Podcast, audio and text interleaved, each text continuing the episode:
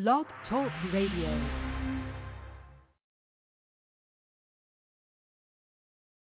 And I know a lot of people misunderstood it, so I want you to be able to say it.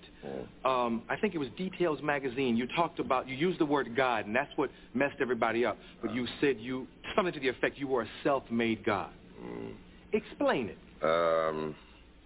I made up my mind to make a change in my life when I was 16 years old.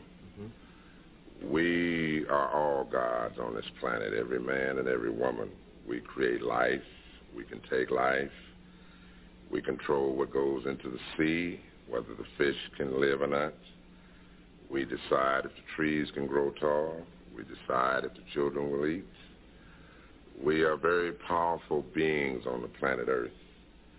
And when I said a self-made God, I meant just what I said. Barry White changed his life. Mm-hmm.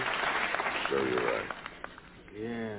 And people criticize the statement? No, not to my knowledge. It's the first time I'm hearing about it. Yeah. But, you know, people tend to play down our power. Mm-hmm. Well, don't worry about it. This next guy do it, unless that's God above to do it. There's a lot of things that has to change on this planet Earth that only we can change.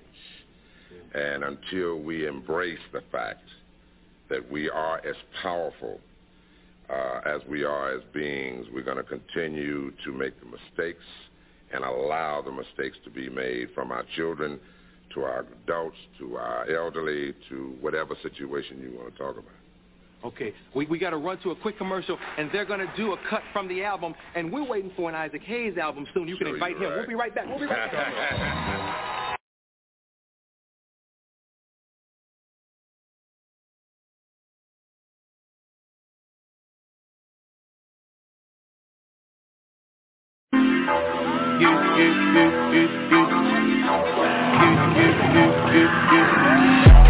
Let my money blast go, blast like a Lambo. I be jumping out the stage, jumping, crowd better save us. I can't believe we made it. This is what we thankful.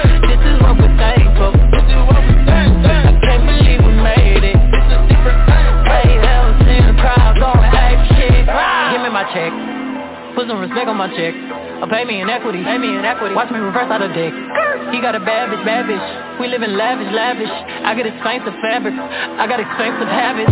He wanna go with me. He like to roll away. He wanna be with me. He wanna give me that vitamin D. Ice ornament. Ice style ornament. You ain't on it. Don't think they on it. But I'm a jet. Shut down, collect.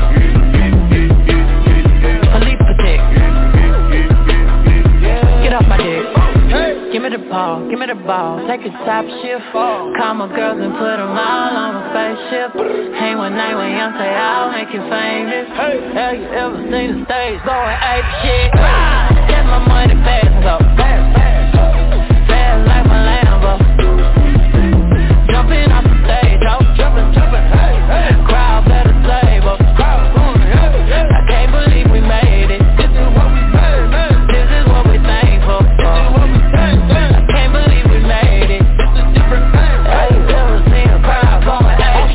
In the fucking coupe, finna pull up in the zoo. I'm like, Chief, keep me Rafiki, who been Lion King to you? Pocket watch it like kangaroos. Tell these clowns we ain't amused. Man, the clips for that monkey business. 4-5 got change for you. Motorcades when we came through. Presidential with the planes too. When better get you with the residential. Undefeated with the cane too. I said no to the Super Bowl. You need me, I don't need you. Every night we in the end zone. Tell the NFL we in stadium too. Last night was a fucking zoo. Stage diving in a pool of people. Ran to Liverpool like a fucking beetle. Smoking Gorilla Glue like it's fucking legal. Tell the Grammys, fuck that 0-for-8 shit. Have you ever seen a crowd going ape shit? Get my money fast, go fast like my Lambo. Jumping off the stage, jumping. Crowd better save us. I can't believe we made it. This is what we made. This is what we thankful for. I can't believe we made it. This is different. Have you ever seen a crowd going ape shit? Whole lot of gangin', 35 chains. I don't give a damn about the fame. Nope. G A Alexander Wang. She a thought that you claim. Can be typing my rank. And I'm popping my bitches, I'm popping. We go to the dealer and top it off. This is my favorite alcohol. I'm so lit, I need Tylenol. All of my people I pray I'm on. I've been there with one of the teachers sending the missiles out. Drinking my inhibitions out. 250 for the rich and meal. Yeah, living a field. My body make you cook on hill. Man, my mama, my lord, my chill. Look at my jewelry, I'm lethal. Freaks these diamonds on me, they see through. I'm a watching, they wishing they equal. Fat hands left back of VV, so give me the ball, give me the ball. Take a top shift. Call my girls and put them all on a spaceship. Hang one night with young, say I'll make you famous. Have you ever seen a crowd going ape shit? Get my money fast and go fast, fast like a Lambo. I be jumping off the stage, ho, jumping. Crowd better save us. I can't believe we made it. This is what we're thankful for. I can't believe we made it. Have you ever seen a crowd going ape shit?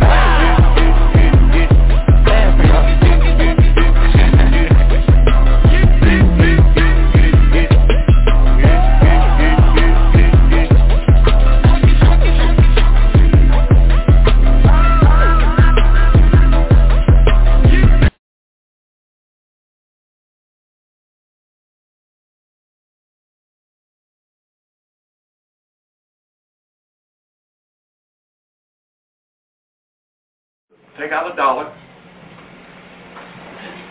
Turn it all on the back side.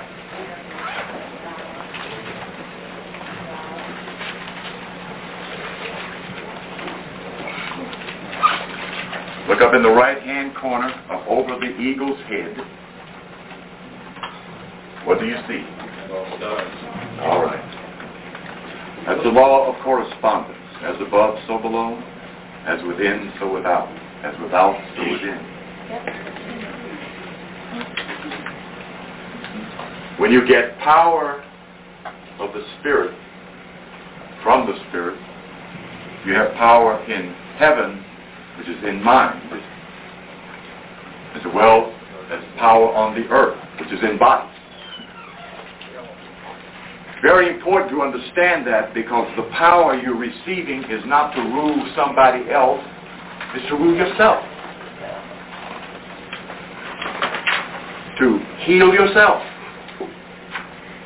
to master yourself, to transform yourself. That's what power is for.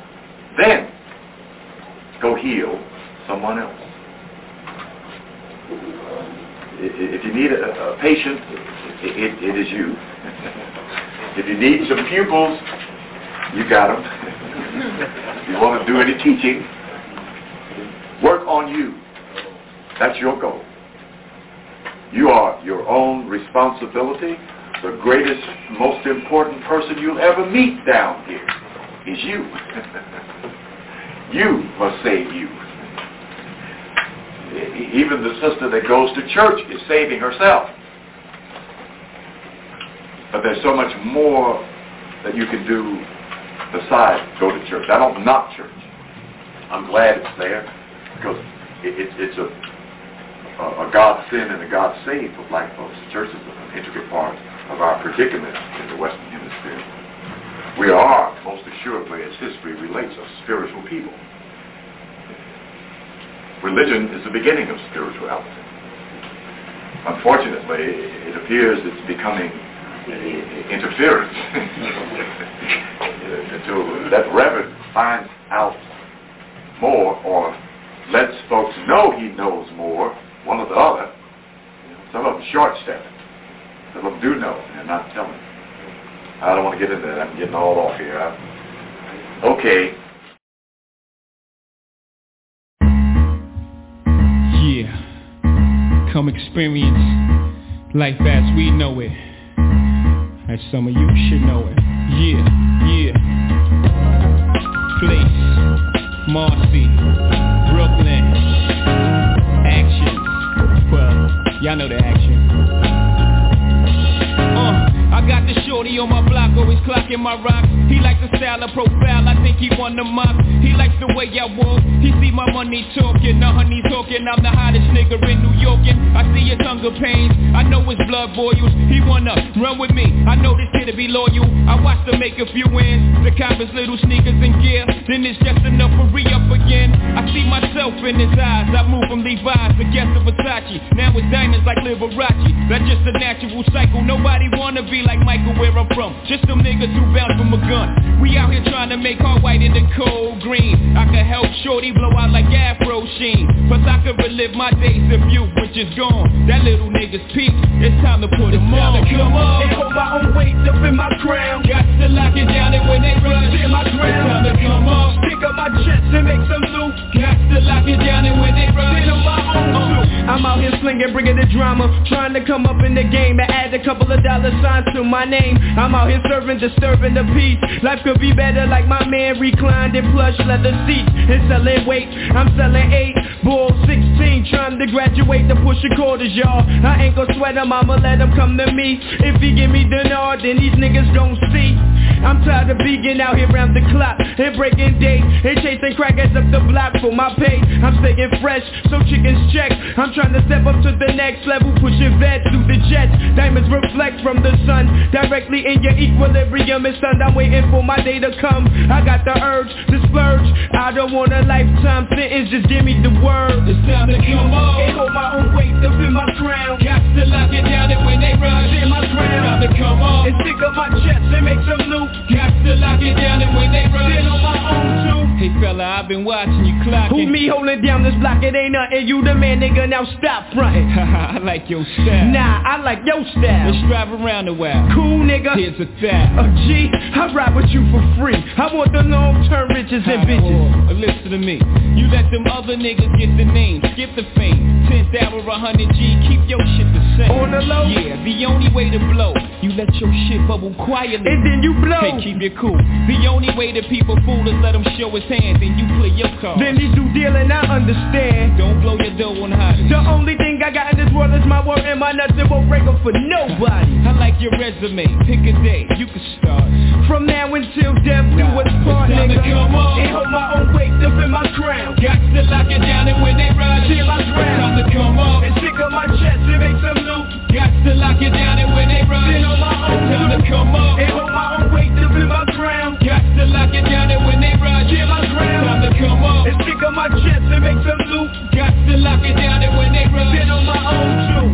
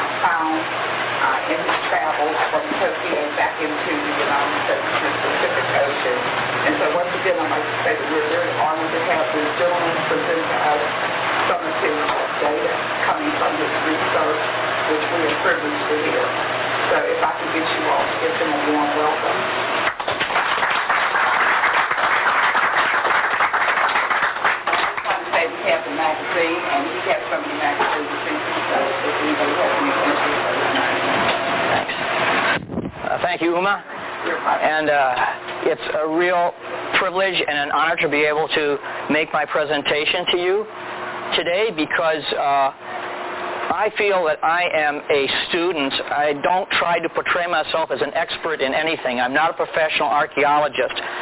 My background, as Uma said, is in journalism. So it's my job to be able to take this vital, important information that's really vital for all of our people, and to try to make it accessible and understandable, put it in everyday language, and that's what our magazine is about.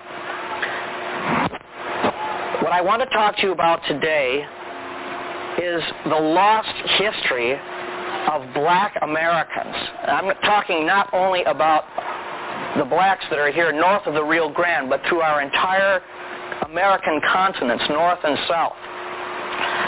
It started for me when I traveled through Mexico about 11 years ago, and I went to a place called Tres Zapotes, or the Three Shoes, which is on the Atlantic coast of Mexico. And there I saw, in a museum, this magnificent sculpture of a stone head, 9 feet tall, weighs 40 tons, magnificently done of obviously a black African, portrayed in a kind of a helmet or a crown. I learned that there were about 18 or 19 of these which were found all along the coast of Mexico, and that they were all reliably dated to 1,200 years before Christ. In other words, 3,200 years ago. They belonged to a civilization called the Olmecs. Now, when I saw this great head, I thought, well, this couldn't possibly be a black American, but it looks like it. Then I investigated the others. I saw the others that are available.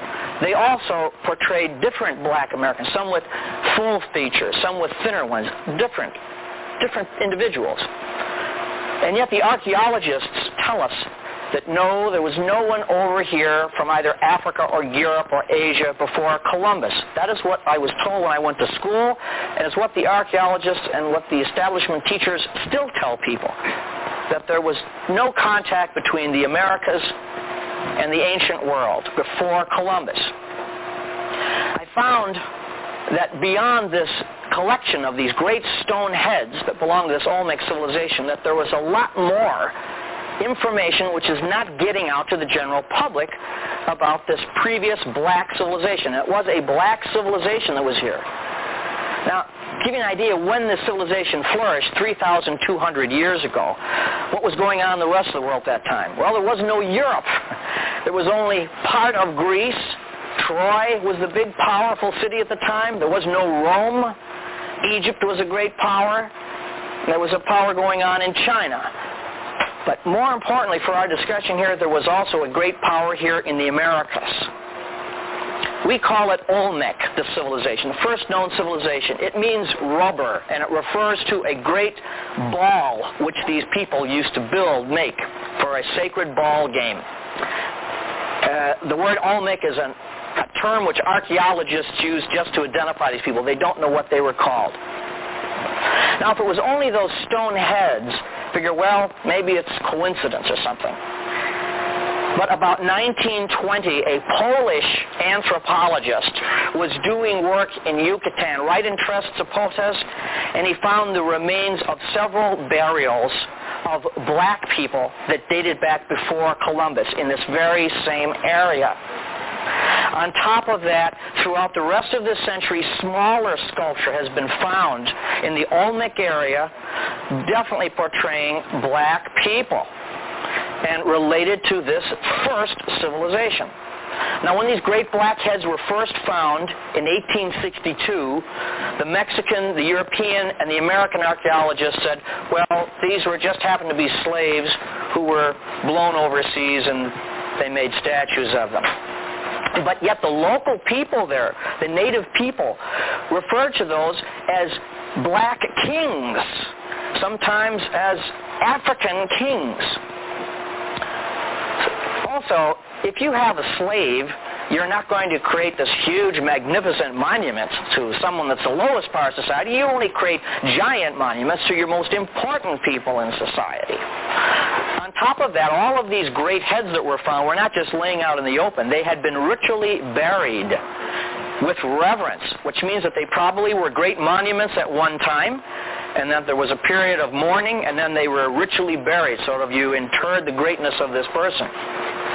To give you an idea how magnificent these stone heads are, I should mention one thing before I forget, too. The archaeologists say, oh, no, they don't represent black Americans, black Africans at all. They represent a kind of Indians, but they resemble, as you'll see in the slides here tonight, nothing resembling Native American Indians. On top of that, they are all crafted out of black basalt. In other words, the basalt was chosen specifically to represent a black person, someone with black skin. They weigh 40 tons, and they were quarried in a mountain area that was 50 miles away, quarried there and sculpted there, beautifully sculpted, and then transported more than 50 miles to the capital of the Olmec civilization. Well, that's why he can sit there. That's all right. That'd be the same thing today as if you went, say, to Gainesville, Georgia, found a boulder, crafted it perfectly, and by hand were able to transport it, this 90-ton earth work, all the way to the downtown Atlanta area. So whoever did this, they were obviously a great people with social organization on the same par of their artistic achievement. This is by no means the end for evidence of blacks in the Americas. A mound, a ceremonial mound, was opened in the year 1901 in northern Wisconsin, outside of the Apostle Islands. Now, that's extreme north part of Wisconsin, right on the Upper Great Lakes. When this mound was opened in 1901, the bones did not look Native American, and the skulls especially did not look Native Americans. Native Americans, you can tell almost at a glance that they are Native American skulls because the teeth they meet, the upper and lower jaws. They have either no overbite or very little overbite. These jaws had pronounced overbite. So when the archaeologists found these skulls, they began to think, well, who do these people represent? So from that overbite, they investigated the rest of the jaw structure, the cheekbone structure, the parietals, this area up here, and unquestionably they belong to black people. Now, to be interred in a mound was a sign of honor. The average person in the Native American cultures in Wisconsin, when they died, they were usually buried under the floorboards of the house.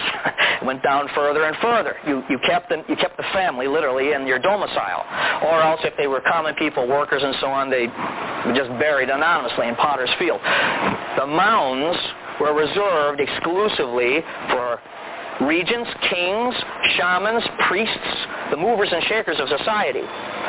These four black men that were found in this mound were laid out respectfully with copper goods. Now there's a key there. What were these ancient blacks doing up in northern Wisconsin more than 1,000 years ago? And why with copper goods? The Upper Great Lakes of our country forms the richest deposits of copper on earth. Among the largest, but more importantly, the richest, the highest grade copper. It appears that these black Africans were in the Upper Great Lakes mining that copper. We do know, for example, that the Upper Great Lakes area was the scene of a massive, complex, highly sophisticated copper mining operation. It was so complex that whoever these ancient people were, they dug a trench 5 miles long, were able to drill 60 feet through solid rock to remove this high-grade copper, and they were able to remove, while they were working up there, an astounding 500 million pounds of copper. Now, the Native American Indians, they used copper, it was known as float copper. They'd pick it up off the ground, and they'd make it into bracelets and so on. They didn't use much of it. Somebody was involved in making huge amounts of copper mining. Now, who could that have been? Well, if you look on the other side of the world, there were black kingdoms in West Africa. Some of them known as Ghana and Mali. And if you study those cultures, and a lot's known about them because they lasted all the way to about 1400 AD when the Arabs came in. These people were great goldsmiths, great metallurgists. They used lots of copper. Now, what's interesting, folks, is in that area of Africa, there are not many great deposits of copper. Where did they get all this wonderful copper? It's also known that these Africans were tremendous seafarers. They had things known as power canoes, in which there were 60 men manning these canoes. Then, on the other side of the United States, in California, you had a black tribe and I will show you a drawing that was made from life, a beautiful illustration from life, of a man decked out in a kind of an Indian getup, but he is definitely not an Indian. He is a black person. What are we to make of all this? These wonderful comparisons. First of all, there is no doubt whatsoever, regardless of what the establishment archaeologists say, that there were sizable numbers of black people in the Americas, and they were not slaves blown out overseas by mistake. They actually had come here for specific economic and cultural purposes. They raised kingdoms here. Let me just quote from my notes. I don't like to normally do that, but there's so much information here. My brain is so small, I can't get all this stuff down. One of the things that's interesting is that there was a 16th century historian. His name was Peter Martyr. This was a man who was with the Spanish expeditions to Mexico. He was an eyewitness to the Spanish conquest. And in his chronicles, he writes exactly what happened. And Peter Martyr, who accompanied Balboa, you know, the guy that was looking for the Fountain of Youth, to Florida, they actually saw native blacks in Florida in the year 1513. There was also a priest by the name of Gregoria Garcia. He said that there were blacks on an island north of Colombia, again in the 16th century, and that the people in Panama referred to a Negro king or a black king who had just recently died. Garcia's associate, his name was Bartholomew Las Cosas. He reported blacks in Florida. They even wrote down the names of these black tribes. The black tribes were known as the Jamasi of Florida, the Caribis of St. Vincent, and the Chirusas of Brazil. And they were regarded as indigenous black people. In other words, they were there before the Spanish arrived. When the Spanish arrived, they just immediately enslaved them, those that survived the diseases that were introduced by the Spaniards. So very little of what is known about them beyond these reports exists today. Now, since this information has come out, there has been great strides made in DNA. You're all familiar with the O.J. Simpson trial, how they can get blood types down. And in this DNA research, they've been anthropologists, archaeologists, using computers, have been able to trace the different races that inhabited the Americas before the Spaniards arrived. One of the groups they've traced definitely are Mongoloid that came across the Bering Straits. Now, these terms that I'm using have no social bearing. So when I say Negro or Negroid, it's the same I'm using Caucasoid or Mongoloid. These are scientific terms to identify people. I'm not talking in social terms. The people that came across the Bering Straits we know about, okay, were Mongoloid. Definitely became the Indians and so on. At least two black strains, pre-Columbian they call them, before Columbus here, existed in America. One of those strains, those black strains, is unequivocally traced back to West Africa. This is revealed in some of the sculpture, the Olmec sculpture, which shows some of the blacks with a peripheral ridge, barely perceptible, a peripheral ridge around the lips. That is traced to a genetic type found in Ghana. It shows you also how excellent the artist was in portraying a real-life person.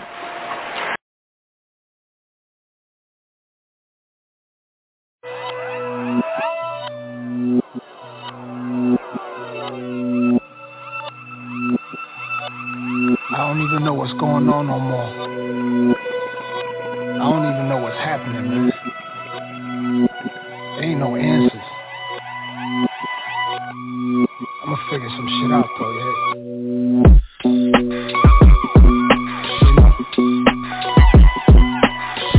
yeah.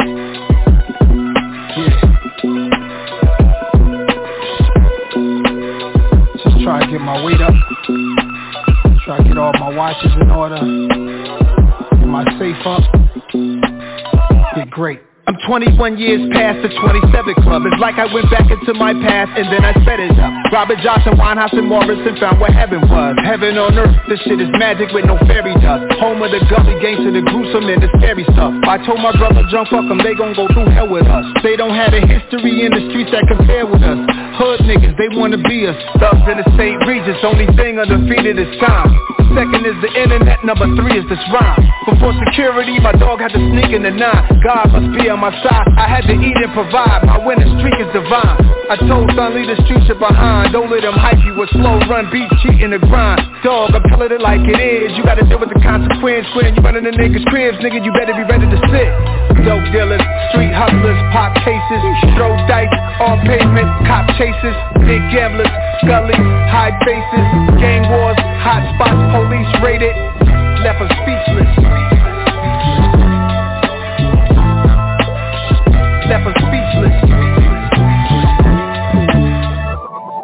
Pick her down on this luck rapper, Betty Broker. The arrogance of a crackhead, mad at a weed smoker, or a pill taker who hated the still wine drinker, a killer who used a gun to hate on a knife swinger. Aight, I get it, it's who the lit is, we in competition. Y'all did it first to me to death, I got a proposition. You and your brother stop plotting on each other, plot on millions.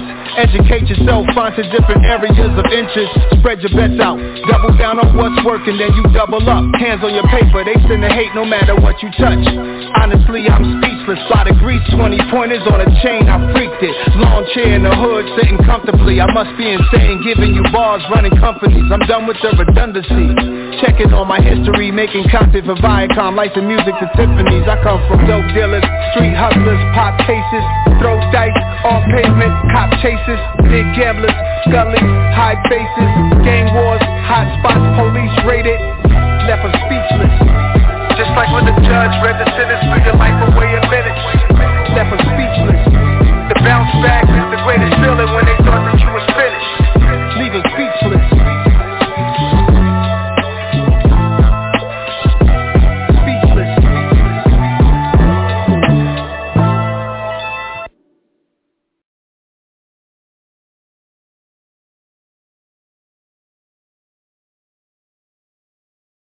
Don't even think about changing the station. You're listening to The Bottom Line with your host, Joey L.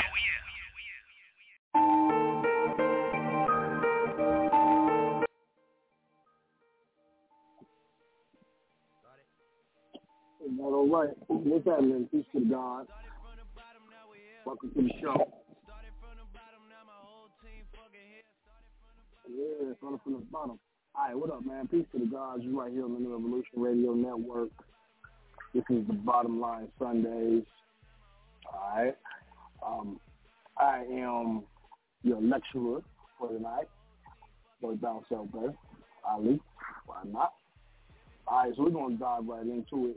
It's not going to be a very long show tonight, but I wanted to do a brief discussion tonight on business credit. And I think that this would be a good topic to discuss, especially with the current times that we're in, pandemics and things of that nature. And, you know, this topic, we've discussed it before, but this topic has come about specifically. I had a conversation with someone who was trying to figure out, you know, a better way to tackle the crisis with gas, right? And so on that topic, the discussion of credit came up, and I was letting them know, it's like, hey, you know, you could always get you a fuel card. You know, you could always do business with a fuel card and get you a fuel card to purchase your gas, right? And that topic, you know, say, well, if I'm getting a fuel card, how do I do that if I don't have a business, right? So I got to explain this to that person about business business, right? And so, you know, if you are dealing with, and that's a small thing to topic, but if you're dealing with something like business credit, you should most definitely, especially if you're in business, whether you are doing truck driving, fleet driving, whether you small business or large business, you should always have a business credit card, or at the very minimum, at least a business gas card, right? And be able to purchase your gas with. And so when I had this conversation with this individual, the topic about registering your business came up, EINs came up, different type of businesses, what type of account, all this stuff came up. So I thought about this a little bit more in detail, and I've done webinars on this, and we've done shows on this, but this is always something that it's worth revisiting, especially from the aspect that you can build credit, you know, and you can obtain some sense of financial freedom to be able to maneuver in commerce with business credit.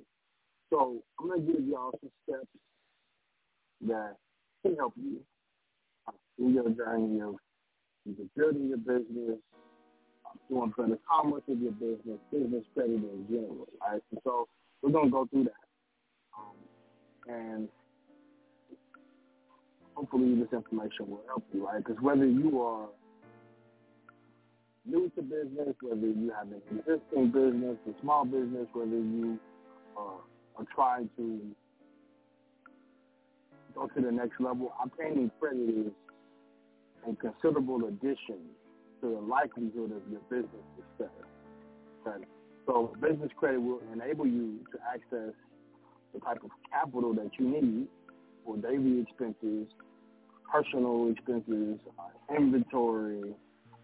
You want to scale your business, expansion, all of those type of things, right? Because unlike many aspects of being an entrepreneur, okay, there are steps that need to be taken when you're attempting to leverage your business.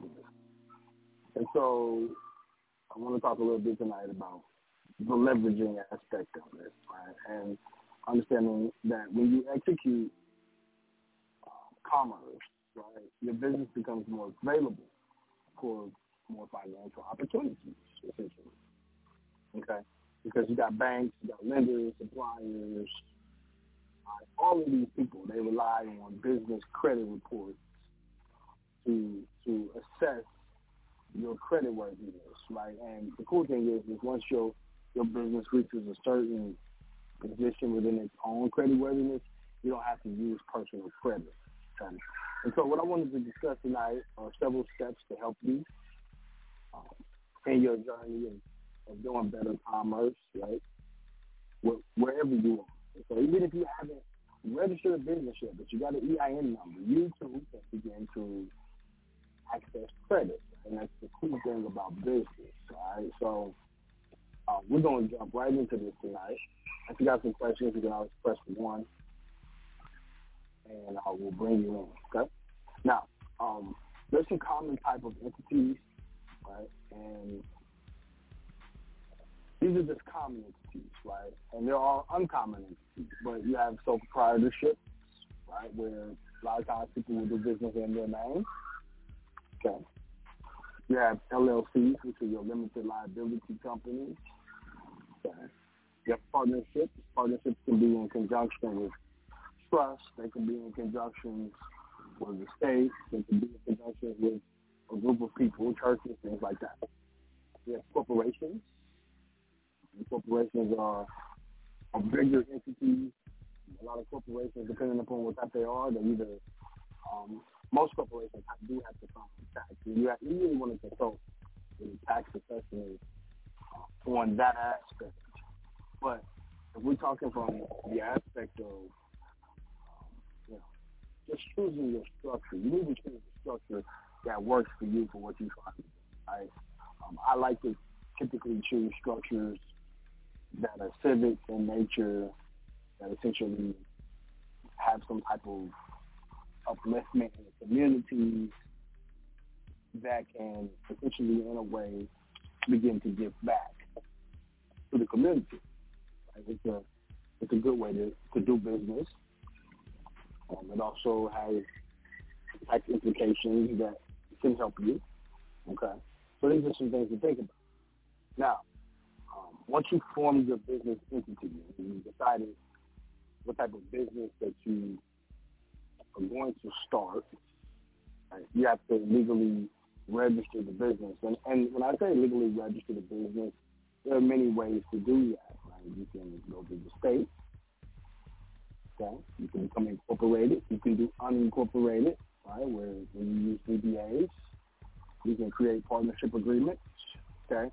So registering a business essentially is a step that depends on the location of the business as well, right? And so it also has a lot to do with the type of company structure that you're implementing, Okay, so you need to be prepared to properly research, you know, based on where you are, whether you're in the West Coast, the East Coast, the South, North, Northeast, Southeast, Southwest, Northeast, whatever, Northwest, it don't matter. Wherever you are in these contiguous United States of America,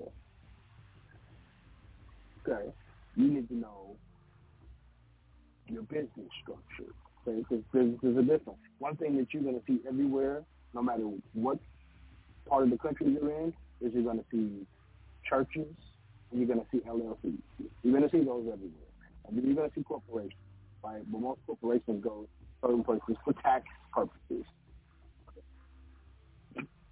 Some places offer no tax at all to corporations, right? For the benefit of just being it, because it brings other revenue. So these are things you have to think about when you're trying to scale your business. So a couple of things. You need to decide on your business now, right? You can use your name if you choose to do a sole proprietorship. Okay? You need to check your state to see if the name is currently being used or has already been claimed by somebody else. Okay? If you're filing for an LLC, you'll have different instructions based on your state. Okay? If you're starting with a sole proprietorship, you can register for a DBA. Okay? If you're doing business as. All right, this will help you open up a business bank account, and then you can do more business under your business name versus your name. Right? And so that's a really crucial aspect of this one, where a lot of people don't realize you can do business under your name. You can lawfully do business under your name. Your name is a business. Those saying Daisy used to say, I'm a businessman, not a businessman. Right? So understanding that it essentially helps you out a lot. So. All right. Now, when we talk about, you know, businesses, you cannot talk about opening up a business without an EIN number, right? An employer identification number. It's also known as a federal tax identification number. So sometimes you might see an EIN, or they might call it a FTIN, right? So you might see these different terms, right? And this is basically used to identify the business entity. What type of business is it? Is it tax exempt? Is it taxable? Is it whatever it is, right? So you know if you need the EIN number depending upon your answer to the following questions, right? And so these are some things you should ask yourself. You should say, number one, do you or will you have employees? Number two, do you operate your business as a corporation or as a partnership? Okay? Remember, trust is a big thing. So is your trust somehow involved in your business, right? Number three, do you file any of these tax returns? Employment tax, excise tax, alcohol tax, tobacco tax, a firearms tax, right? Another question you should ask yourself is, do you withhold taxes on your income, right, other than wages that are basically paid to what they call non-resident aliens, okay? These are some things that you should ask yourself, okay? You got to have a plan that's laid out, okay? Then you're going to get your employer identification number, which is your EIN, right? So an EIN number, you can get an EIN number for a trust. Okay. Now, I'll say this again. You can get an EIN number for a trust. Now, if you get an EIN number for a 9(8) trust, which is a foreign trust, you can't do business with a foreign trust. So you have to have a domestic trust for a foreign trust to do business. Okay? So are you thinking about these things when you're setting up your business, right? So a trust with some exceptions, and you might want to consult with a tax professional, all right, if you got questions on that. But estates have EIN numbers. Real estate mortgage investment conduits, those are your RITs, all right, for people who got real estate. Nonprofit organizations, formers cooperatives, if you try and do forming, okay. Plan administrators, right? So all of these are different types of beneficial organizations, right, including the LLC, that can get an EIN number, right? Now, you can apply for an EIN online, right? You can get the shit online. It's really easy. You can probably get it. Back in the day, you used to be able to get as many EINs as you wanted to in a day. They changed it. You can only do one a day now, right? So basically, you'll select what type of entity that you're going to start with, right? So you start as a sole proprietor. You'll have to get a new one when you want to start an LLC. So you can't use the same EIN for multiple businesses. Each business has to have an EIN. So even if you get the EIN, you never really have to register it as a business. You could just use the EIN just for the purpose of building credit, okay? So you'll answer questions about what type of business you have. Is it retail? Is it consulting? Is it real estate? Whatever it is, okay? So you're going to input when you started your business activity. So when did the business start? So it's okay if your business is brand new. It really is, right? But you just need to get the EIN and use it, okay? You can get the EIN the same day, too. It's cool. Okay. Now, when your business is registered, meaning when you have either done your DBA or you went down to the Secretary of State, if you have the LLC or you have a registered DBA, you can apply for a business bank account at that point in time. Okay. So, get your little tip here. You need to have your business email, website, and phone numbers all together, right? Because this will help your application when you're doing things. Like, because sometimes banks will go and look and see if you have an actual actual website for your business, right? Because a lot of banks, you know, depending upon the type of business that you're doing, they want to see that you're in business. They want to see that you're doing business. So they're gonna look for that type of stuff. All right. So it's really important, right? So, but for an LLC, you need to provide your articles of confederation, articles of incorporation, your LLC certificate, your EIN number, right? For a sole proprietorship, you'll need your business registration in the state, which can be a DBA, right, and the EIN. Now, I've mentioned this before, but you want to have a letter of good standing, right? And you can get that letter of good standing from the Secretary of State for a DBA. You can include that in your paperwork when you go to a bank to set up a bank account. All right? So that's really important. It's crucial. Okay? Now, I'll make this clear, right, because for some banks, you can apply and submit everything online. And with other banks, you got to go into a branch. And depending upon the bank, like I've had a bank account before where I had to set up a bank for a business, and I did everything online with them, but they didn't have a branch locally, right? And so later I had to make my way into a branch, but it was just a lot of hassle. So I would always suggest that you try to find a branch that you can go into so you can build a relationship with the bankers, because the better relationship that you build with the bankers, the more that you become a worthy applicant later for loans and things like that. Sometimes a lot of stuff is based on relationships, right? So examples of online business accounts, right, are like Novo, Bluevine, MBKC Bank, okay?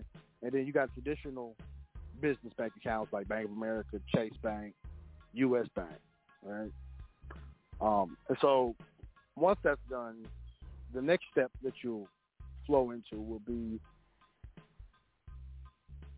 a good credit rating, right? And so once you establish a business account, you got to make a point to keep a good bank rating.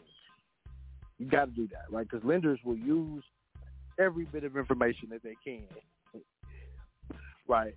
When it comes to find out, was he creditworthy, is she creditworthy, whatever it is, right? So lenders will use information about your checking, your savings, your assets, all that to determine whether you have the capacity to take on more debt.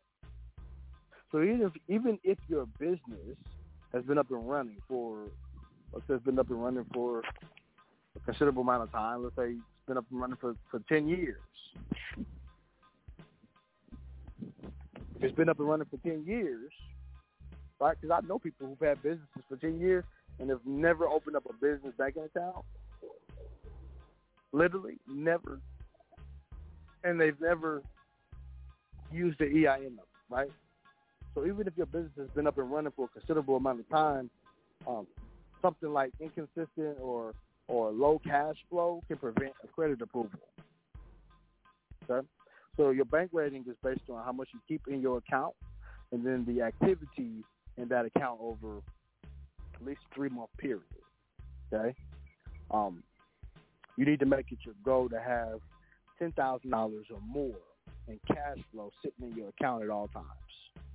Right? And so there's an old trick. And, you know, you want to have $10,000 is good, right? But if you don't have $10,000 sitting in your account, that's okay. Right? Start with what you got. There you got $1,000. Keep $1,000 in the account. And then what you do from that point is you can make deposits. Right? You really want to make more deposits than you make for withdrawals. Right? You want the account to be in good standing most times, so you'll continue to make deposits into the account. Okay? Because you want to show cash flow, right? So you want to start with what you can build. Let me rephrase that. You want to begin with what you have, and then you want to build up to what you can get to, right? So start with 1,000, build up to 10,000. So you want to start with something that's reasonable for you, right? Then you want to ensure that you got more deposits coming in than withdrawals. I can't say that enough. You need more deposits than withdrawals. And here's an old trick, right? You can take $100 out on Monday, hold it in your pocket, go back to the bank on Wednesday, and then deposit it back in. You could continuously do that. Then it shows, you know, it shows that you're making deposits. You can, if you only got $10, put a deposit of $10 in there every time you got $10. It just shows deposits, right? The better your bank rating, the higher likelihood that you'll get approved. And then when you apply for a loan, right, or business credit card with that bank, it's a good chance that you'll get it. So bank ratings, and I'll give you the ratings, right, because they have different ratings. So a low 4 rating is what they call having $1,000 to $3,999. A mid 4 is $1,000 to $6,999. A high 4 is $7,000 to $9,999. A low 5 is $10,000 to $39,999. A mid 5 is $40,000 to $69,000. A high 5 is having $70,000 to $99,999 in your account. Okay? Banks look at this stuff. So that's what they consider to be a good rating, right? And it's good to have that. You know what I mean? You really, like I said, start with where you at. You know, you if you don't got it, you don't got it. You know, sometimes you just gotta you gotta go in and do things small, and then you gotta build up from there, right? Unfortunately, everybody don't start off with, you know, a bunch of guap in the bank, right? Some of us got to get the shit out the mud, you know, start from the bottom and build up, and that's all right, right? It doesn't make you any less of a business owner or any less of a, of a potential millionaire, you know what I mean? Like you start off from where you at, all right? So you got to keep a good rating, okay? The next step, you need to establish records with credit reporting agencies, and this is important, right? Establishing a business credit profile is a very important step for any small business owner, right? You've got to start establishing a credit profile. So maintaining a credit report specifically for your business will help protect your own personal credit rating. You don't want to use your personal credit forever. You really want to make the transition to business credit or another type of credit because, you know, the fact is that if you want to be private and go on private and all that stuff, that will help you, okay? Maintaining the credit report specifically for your business helps protect your own personal credit rating and then reduces your personal liability by keeping your business accounts and your transactions separate, okay? So then we got to demonstrate a solid credit history for your business through what they call a third-party source, like a credit bureau, right, which gives you a better chance of qualifying for more credit. It gives you a better chance of scoring, right, at a better percentage with the Paydex score. okay? Because scoring lower interest rates, right, will help you to get better terms for loans. It'll help you get better insurance rates. It shows the health of your business to potential investors, right? So when we talk about, like, for instance, private platforms, right? A lot of times you may have a great business idea, but you need investors. If I'm an investor, I may ask to look at your business bank accounts. I may ask to look at your credit history. I may ask to look at how you've been doing with paying things off for your business, right? So although there are more than two dozen business credit agencies, right, the U.S. Small Business Association typically says that you should focus on the three major credit bureaus for businesses, Dun & Bradstreet, Experian Commercial, and Equifax Small Business. Okay? Now, let me say this because I don't want people to get confused. Business credit is not personal credit. Personal credit is what they call a FICO score. Business credit is done with a Paydex score. Okay? So establish records with credit reporting agencies, and this will help you. Very important. So Dun & Bradstreet. Now, a DUNS number is crucial because even if you're doing business with the government, you need a DUNS number. A DUNS number reports to the number one business creditor, Dun & Bradstreet. All right? And you can go in and you can check frequently once you get vendors how well you're doing, right, on some of their websites. So a DUNS number is the unique 9-digit identifier for your business. It identifies your company as being distinct from any other in the Dun & Bradstreet data cloud, as they call it, right? So DUNS numbers are often referenced by lenders, and then potential business partners will essentially help them to predict the reliability or the financial stability or the financial health of your business. Okay, so you can get a DUNS number for free. It's free. It don't cost nothing to get it. They do take a little longer to give you DUNS numbers, so you want to give yourself at least a week or two to get a DUNS number. Okay, you'll fill out the requested information such as your business name, your address, your phone number, all that stuff.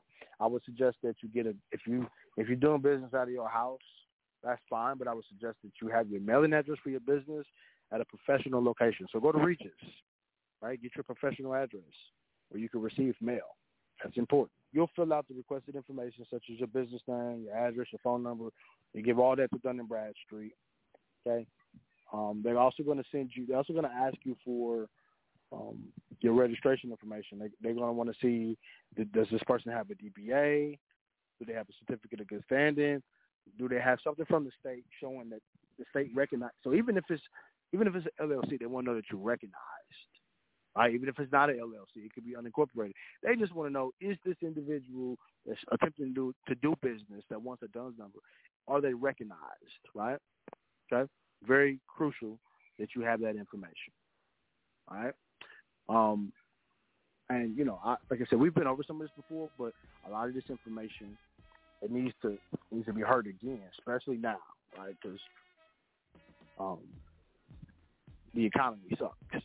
And I've always told people, this is a business economy. This is, you want to do business, you got to learn how to do business. This is how we do business. So you got to demonstrate that you're capable of doing business, right? And so you'll fill out all this requested information. You'll provide the year that you started the business, the number of employees that you have, and then the nature of the business. Okay? Now, Dun & Bradstreet, they don't really care about what type of business you're doing. They just really want all that information. To me, they do a lot of shit to be nosy because they really could issue you a DUNS number pretty quickly.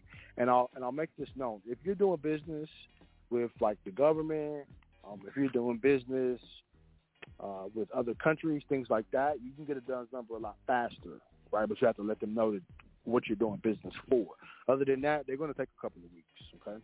So it typically takes about 10 days to receive this DUNS number, right? And then you'll get a phone call from the customer service line to verify and identify you and all that good stuff. And then they'll try to sell you a package. You don't really need the package, but if you want to buy it, you can buy it, right? It's like a credit signal type of thing. You don't really need it, But, you know, it's just part of their services because, you know, they got to make money somewhere. Somebody's buying that shit. Okay? Now, the next step is that you need to establish records with credit reporting agencies. So, Experian Commercial. This record is created when you have lines of credit reported on your business name and your EIN. So Experian recommends that you have your business registered in your state, and then you establish dedicated business phone lines with publicly listed numbers. Okay, so you can go get your business, and you can go get your phone numbers in the name of your business. And I would suggest that you do that, right? I like to do that. But also, and it's funny too because I've, for whatever reason.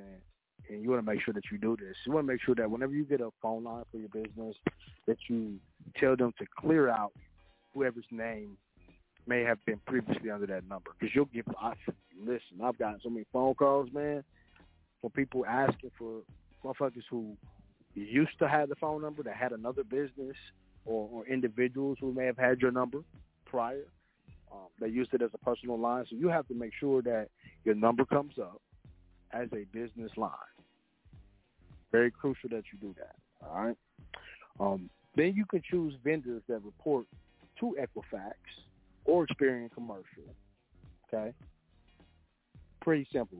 Vendor credit is pretty simple. And I think we've discussed this before in webinars, but vendors change all the time, right? And you know, if you got a group of individuals who are working as a collective, you know. Like, for instance, there's I think it's like Milwaukee or something like that. There's a group of people, group of black businesses under one roof. That's like 10 businesses. Each one of the businesses could really be trading with each other, and they could be reporting credit for each other. But we haven't gotten that far, you know, with our knowledge in terms of as a whole to be able to do that. So a lot of times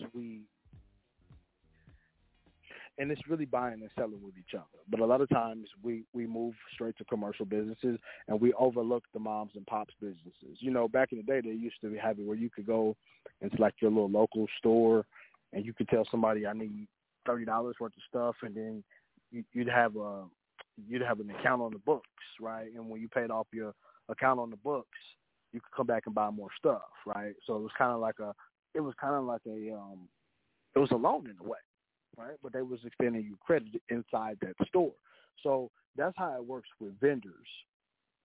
And if you register yourself as a vendor with Equifax, Experian, some of these companies, then you can actually report credit for other individuals, okay?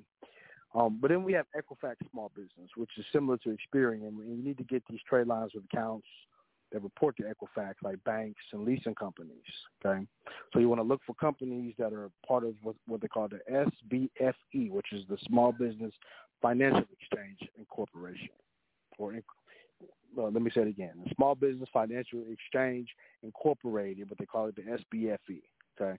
So you want to look for companies that are part of that, okay? And that will help you to know who are vendors, who you can get trade lines from, all that good stuff, right? So you don't have to go out and buy trade lines and hope that they hit your credit account. You can just go out and do business with actual companies that will really give you trade lines, right?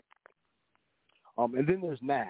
I like NAV. NAV is a pretty cool website too, but NAV is a great way to help establish your business credit. And if you go through NAV, they got credit monitoring, they got the financing platform, all that stuff. So when you sign up for a paid account with NAV, it's going to report to the Dun & Bradstreet, it's going to report to the Experian, it's going to report to the Equifax. And you want to do this for about 2 to 3 months to see some real results. So you got to stay consistent with that, right? And then you can use NAV and you can use their services to find the best financing options for your company, right?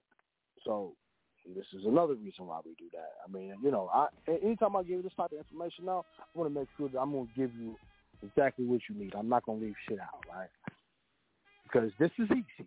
Anybody can do this. And you can do this shit with no money. Literally.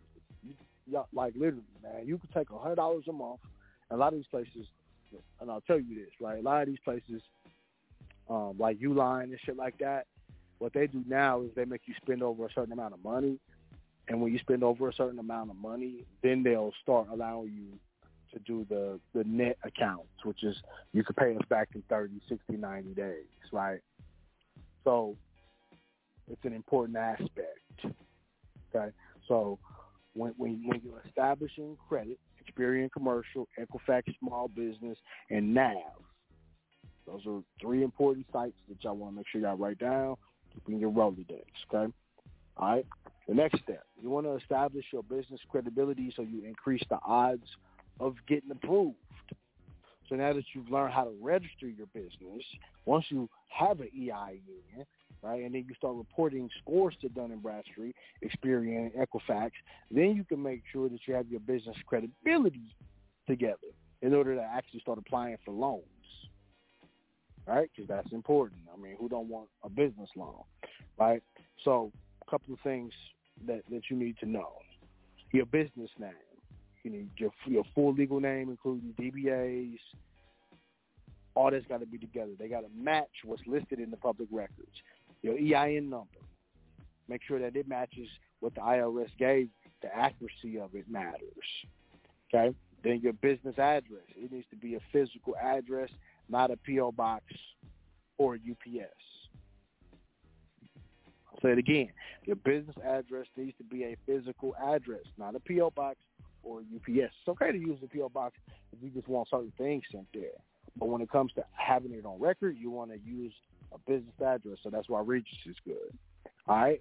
A business website. This should properly reflect your brand. Business websites are good. It says, hey, this is who we are. This is what kind of business we're doing. This is our brand. Remember, you are the brand. So you got to build a brand. Right? If y'all got troubles with getting websites and stuff set up, holler at me. I can refer y'all to some people who I know that do really good work with that. Okay? Then you got the business email.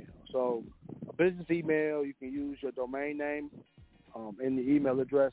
I suggest you do like a Google Domains, or you can do like a more private server, whatever you choose. But just make sure that you have a business email. Okay? Then your business license. Make sure that you have all of your required licenses that you need in the state. Sometimes if you're doing certain business with, if you're doing business with like the government, stuff like that, certain things they make you have certain licenses for, certificates and shit like that. Just make sure that whatever industry you're in, you know your industry. All right, that's important. There's not many people who do business in bigger realms that don't have certificates. We want to make sure that you're up to date on that, right? Then you want to make sure that your business phone, all right, that you have your own business phone number under your business name, okay? Don't have a regular phone line and then answer it and say, oh, this is Jim's Burgers, but the number you use for you know, for other shit. Like, you want to make sure that it's a personal line. Excuse me, that it's a business line and it doesn't interfere with your personal line. Okay, it's all right to have personal conversations on the business line, but it should be set up for that purpose. All right. Public records. Make sure that you don't have any delinquencies. Make sure that you pay everything on time. All of that good stuff. All of that shit counts. Right? Pay stuff on time. Like, people get behind. We're in the pandemic. That's understandable. But do the best that you can. All right. Now, let's talk about getting your first line of credit, okay? Because a business line of credit, or a LOC, L-O-C, is a revolving loan that allows access to fixed amounts of capital, right? Which can be used when basically you need short-term business loans, right? So if you got a short-term need, you can access lines of capital through the bank. You can access them through credit cards, things like that, right? This is where we get into the whole access, the whole conversation of accessing small business lines of credit, right? So this type of line of credit requires the business to pledge specific assets. So this is where you gotta have some collateral, right? And to have collateral can be property, it could be money in the bank, it could be gold and silver, it could be bonds, it could be stocks. Any of that stuff can be considered as collateral, right? So since a line of credit is a short-term liability, lenders typically ask for short-term assets, such as accounts, receivables, inventory, stuff like that, okay? So a lot of lenders, y'all, they really don't require capital assets. such as real property or equipment, to secure a line of credit, though. So if a borrower is unable to repay the line, the lender will then assume the ownership of collateral, right, in order to liquidate, pay off the balance. So just make sure that you don't take out a loan on your mama's house to get a business line of credit, but then you can't pay the loan back later because then your mama will lose her house. So you got to be careful with shit like that, right? And then you have unsecured business lines of credit, right? And so this typically, you know, this type of line of credit does not really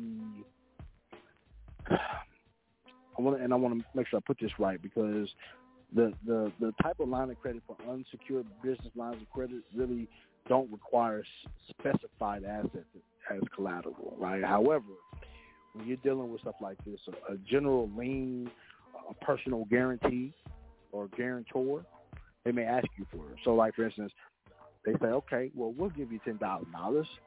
You got a cosigner, okay? So you got to think about things like that, right? Because there is no specified collateral that's associated with unsecured lines of credit. The business likely is going to need a stronger credit profile, okay? And then you'll need a positive track record for your business to qualify, like all that good stuff. So additionally, interest rates may be slightly higher, and then unsecured credit lines are often smaller, okay? So I need y'all to make sure that you pay close attention to secure lines of credit and unsecured lines of credit. It's going to help you out in the long run, okay? So let's talk about getting your first line of credit, vendor credit. Okay. These are the easiest lines of credit at the beginning of your business to get, okay, when you first start out your journey. Most vendor credit companies report to all three of the major business credit bureaus. So you make sure that you pay your bills early, and then make sure you pay them on time, okay? So you really won't need to supply your social security number.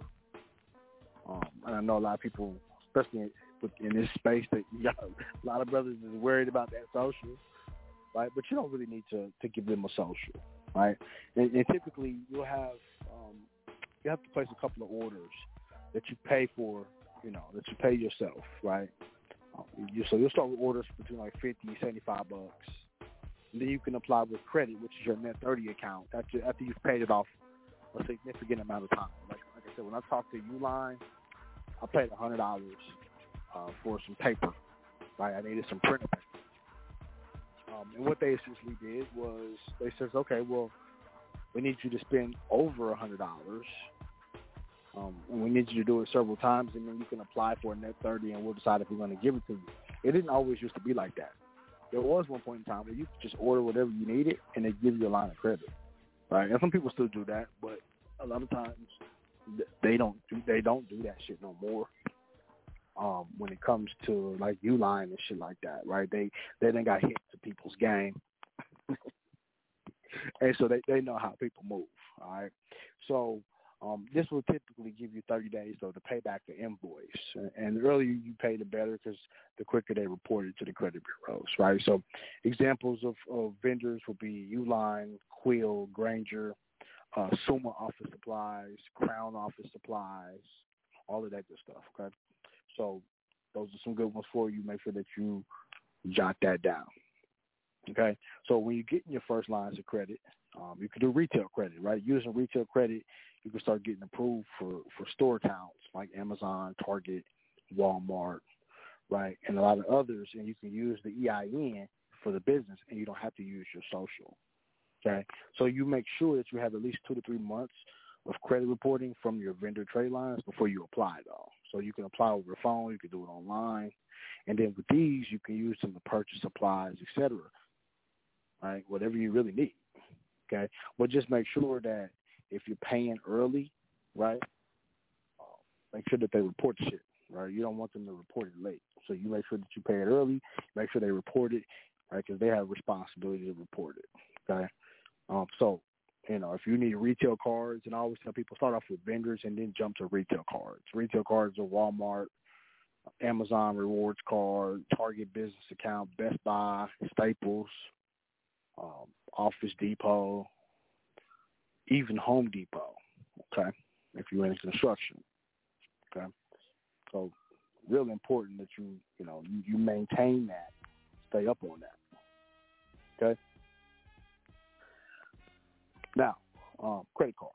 Let's talk about credit cards, right? Because credit cards, you might consider applying for business credit cards, and I've seen people do this, and then they get turned down. They don't understand why. It's because you missed the first two steps, right? But unless they are store cards, like the ones that I just mentioned, most of these will require you to add your Social Security number, okay? And then they're going to check your personal credit, right?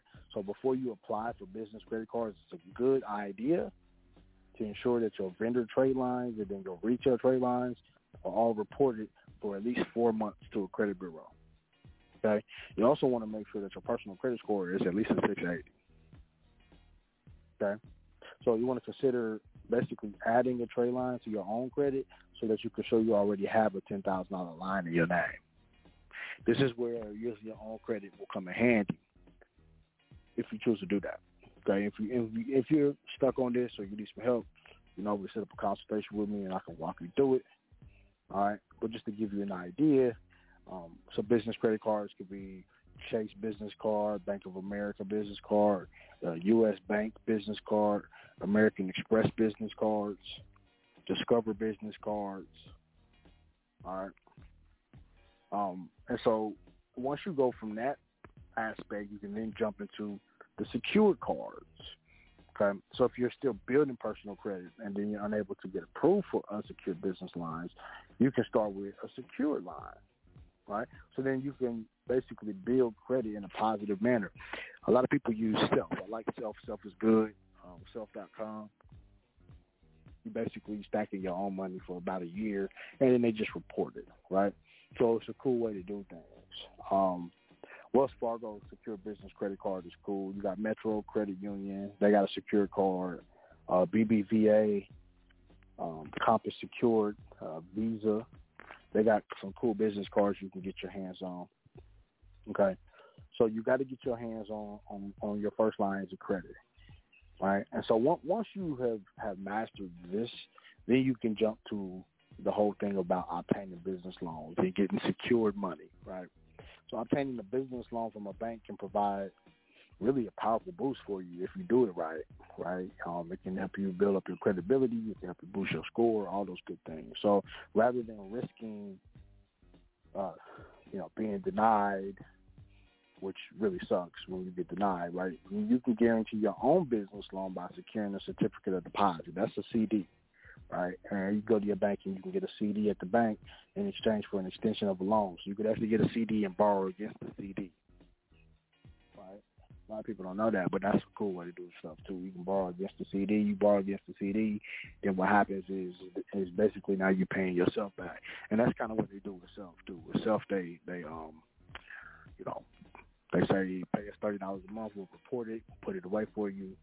At the end of 12 months or whatever the time period is, you can then take what you put in and you can pull it out. Right? It's a pretty cool way to do that. Okay. So what you're doing basically is you're giving them some type of collateral, and this ultimately will make them more comfortable, right, and then really more confident in your business, right, and giving you money.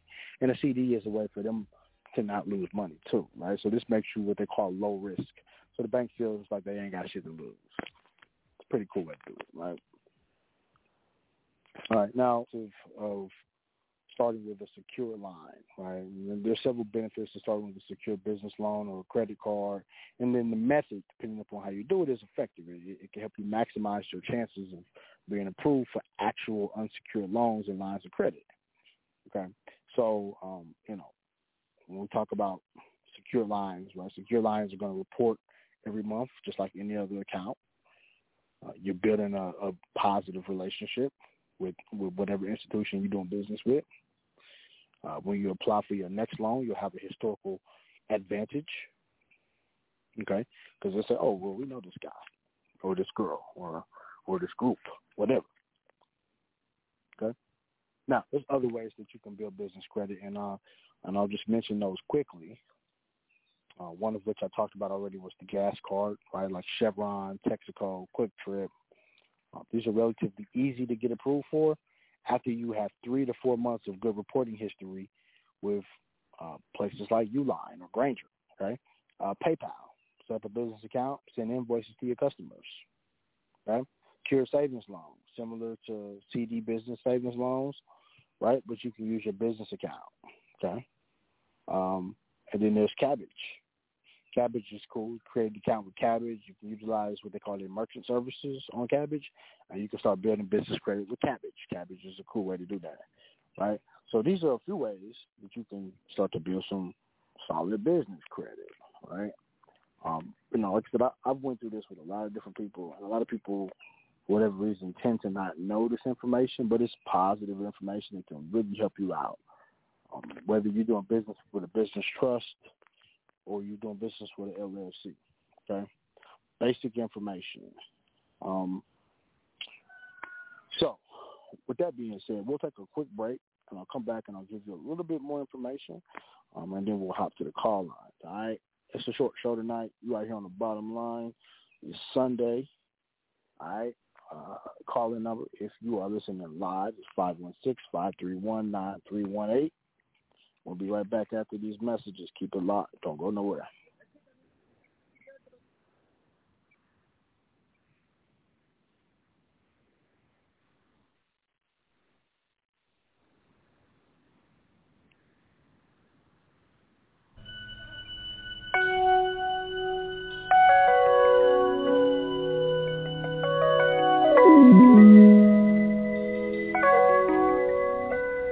I used to think about immature things, you know, like, do you love me? Do you want me? Are you going to call me like you said you would? Is this really your real phone number? But you know, I'm a man now, baby, a grown man, and I came a long way.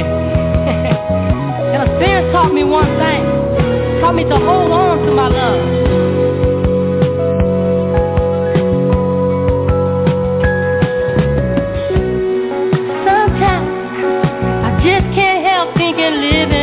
You, baby. See, sometimes I just can't live crying about you, baby. I'm not worried about a doggone thing. I take anything you bring. Although I love the sunshine, I feel that there's the rain.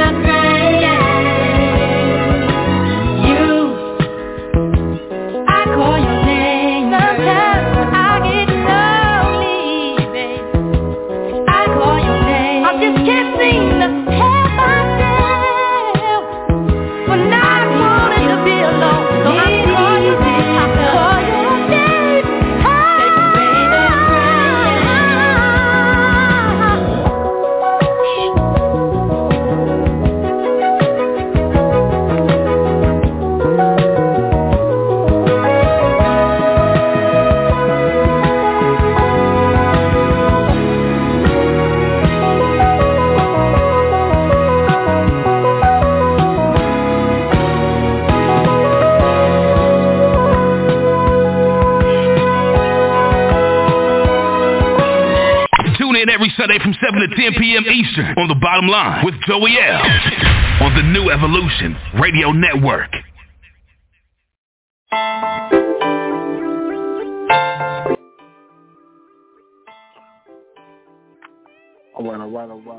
Peace, we back. So we had a question in the chat. He says, correct me if I'm wrong, but a secure loan is a loan from a financial institution that is backed by your assets. And I will say that is correct. You typically will have to show your assets with a secure loan. Typically, they will want to see that. The lender will then place a lien on the asset, and then they'll give you a loan. But the lien will be placed on the asset until the asset is then paid back in full. That's typically how that works. That's a secure loan. Unsecured means you got pretty decent credit, so they won't ask for an asset. That's typically how that works. We talk about on a broader scale. That's typically how that works. Thank you for that question. Very good question. Okay. Now the first thing, I want to jump back to something here.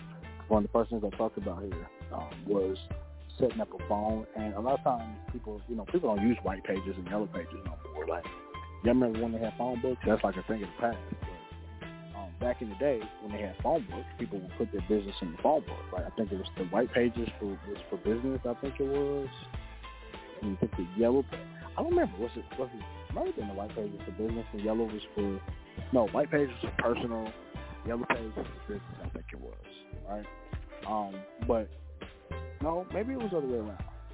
I don't remember. I'm sorry, I forgot, man. It's been so long. I ain't seen them shit in years. But then they had Super Pages, which is online, right? But any other directory that you can find, essentially, because these are still available. They're just online now, right? But it's hard to get listed with 411, but you want to have your business listed with 411, right? And a lot of times, if the businesses will extend credit, they want to verify the business information, and they're going to search for the phone number on 411. Okay, so I would suggest that you get listed on 411 for a couple of months. And unfortunately, that's just how long it takes, right? Sometimes it's just the nature of how these things work. But 411 gets information from other sources as well as accepting submissions and things like that. So signing up for everything, above it essentially will not only help you get listed quicker, but it'll help you receive more business when people search for you. And that's another reason why people do Google listing, right? Where you list your business in Google. So you can pay for that too. So if somebody's looking for your business, they can type it in Google, and it'll come up in Google, and then you're listed as a business in Google. So that's another thing that you probably should do, right? And believe it or not, if you're listed like that, you can put yourself in the top of the list. People will start calling you for business, right? Whether you have janitorial services, or you've got credit cleaning services, or whatever your services are, right? But that's really important. Dun & Bradstreet, they can automatically create a file for you if you've been in business for a while. Kind of how like 411 works, but it's best if you sign up with D&B before they create a file for you. So if they create a file with incorrect owner information, it could be hard for you to get in at the time, because then you won't basically be able to verify the correct information. So you want to make sure that all your information is correct, right? Because when they start building a credit file on you, it's out there now, right? And sometimes it's hard to get stuff corrected. So you want to try to do stuff the right way, starting off. And, when you do stuff the right way, starting off, it makes it a hell of a lot easier, right? And then you can start calling the companies listed. You can start... You can go from left to right, right? Some will ask, for 90 days when you're doing like Granger and stuff like that, right? They may give you the some of these companies will give you trade lines, some of them won't, right? It just depends on how much money you're spending with them, right? You may be able to get your credit file going quicker if they do give you the prepay option and you decide to take it, right? Some won't ask at all, okay? It just depends on how you're doing business, right? Granger and Quill are the quickest to report. They usually report within weeks. Some of the trade lines take a little longer, right? So you need to ask them when you call them, hey, how long do y'all take to report, right? This is, keep in mind, what you're doing is you really are creating a new life with business. You're creating a new way to be able to do commerce outside of using your name. helps you stay private too. You can rent apartments in your business. You can buy cars in your business. You can buy furniture in your business if the credit is right. Okay, so real important stuff. All right. So like I said, this was just a quick overview tonight. I wanted to make sure that we got into this because I think that it's good information. I think that it will help you. I got a couple of webinars over this stuff. If you are interested in getting that information, I'll probably do a new webinar soon. Form business credit, and I'll tell you guys how to get the loans and all that good stuff. And I'll show y'all some new stuff that I haven't presented before, like ever. And I'll probably do that webinar maybe sometime next month. I want to get a little bit more free time. All right, so we're gonna go to the call lines. Call lines are wide open. We got about 30 minutes left on the live call. If you want to call in. If you're in the chat and you want to call in, feel free. Call the number is 516-531-9318. All right? I'm going to go to 702-628. You're on the line. What's up, man? Can you hear me? Yeah, what's up, bro? Joey, what's up, baby boy? I'm good. Hey, man. Hey, I was so damn excited, man, just to hear you on the radio this week, man. I just pressed one, man. But. Look, hey, I'm here, dog. Huh? I said I'm here. Hey, let me see. I missed a little bit of the show because I'm in the kitchen cooking. I'm back and forth. Then my girl kept messing with me. I'm like, baby, you don't listen to the show. But look, when I heard you talking about the EIN, and the LLCs and everything, can I use an EIN? Or to build to get another LLC, or do I have to use a social security number in order to get the? Does that make sense? You used to be able to do that, but they changed all of that. So you either have to use a guarantor or use your social. Okay, you said I got to use a guarantor or social. Excuse me. Yeah, when I say, let me rephrase that. You need a trustee. So you can use a trustee, or you can use a social. Using a social. It's okay to use the social because what happens is you can always do 8832 and just tie it over. Like you can just create a partnership agreement between you and the business, and you say, hey, I'm a trustee. My job is just to get the EIN number, and then basically you make the responsible party a trust or whatever is going to end up paying the tax or filing the tax for it. But you know, if you don't have it, that's if you don't have Joey. A trustee. If you got a trustee, just use your trustee. I apologize, man. I apologize. Can you turn that background down just 20%, just a little? Okay. Yeah, just turn it down. Man, I can hear you so much better. Okay. Yes, I can. You need a trustee. I apologize. I need a trustee. So when you said grantor, so what I said is grantor and trustee are interchangeable. They're interchangeable. Yeah, they could be interchangeable because sometimes your trustee can be a grantor or guarantor, right? But I like the word trustee. Let's just call it a trustee. You'll use your trustee to be able to actually go and get the EIN for you, right? If you don't want to get into that. Copy that. Yeah, and I just wanted to make sure that I was following along with you when you said grantor or trustee. I just wanted to make sure that I'm on the same page with you. That's all. Yeah, and then what you'll do is if you use your social, then you'll just use a 8832 later, and then so this way you can actually write down who the responsible party is. So just because you use the social to get it doesn't make you the responsible party. Well, no, you said an 88 what? 8832. Okay, 8832. Okay, I just want to make sure I understood you properly. But there's so many different forms out there, man. So yeah, this one of them shows I'm gonna have to go back and listen to it again and sit down and take some notes just to make sure that for my own understanding and everything, like we supposed to do, man. I would. I mean, listen, this is one of those things where the information that I just gave out is information that, it's readily available. But this information, you got to study it. And like I talked about in the webinar, this is a tier system. So with a tier system is you want to start with, you want to start off with, the basics, which is like, you get your vendors. Then you can go to store credit. Then you can go to credit cards. Then you can jump up to loans. right? But if you jump up to loans, at that point in time, they're either going to want collateral, or you're going to have to either give some type of collateral to get the loan, right, or have really, really good credit. Yeah. So what you think? Just hypothetically, what if like $300,000 in the bank, but your credit is bad? You ain't, your credit history is all messed up, and you think they'd be a little lenient, or they gonna probably want to hold the majority of their funds. Well, that's what I was talking about with the CDs. You can essentially put $300,000 in a CD, and then you can borrow against the CD. And then you can borrow against the CD, which means that your money stays in place. You're just going to pay back yourself. So now essentially you've got, if you do it right, you may have $600,000, but $300,000 of it you can't touch.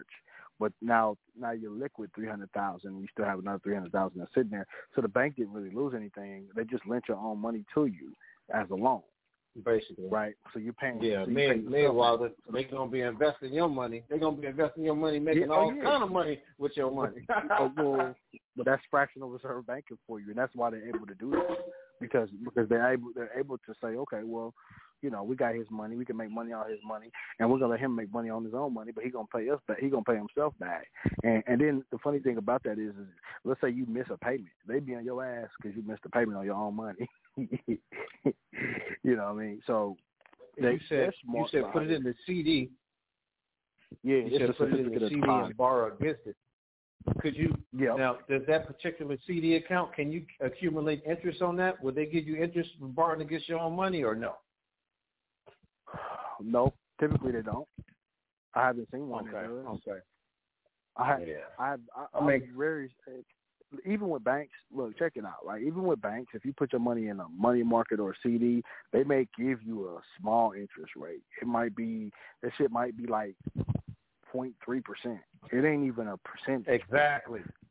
It's not even a full percent. It's like a third of a percent. That's not a good investment vehicle, in my opinion. That's not.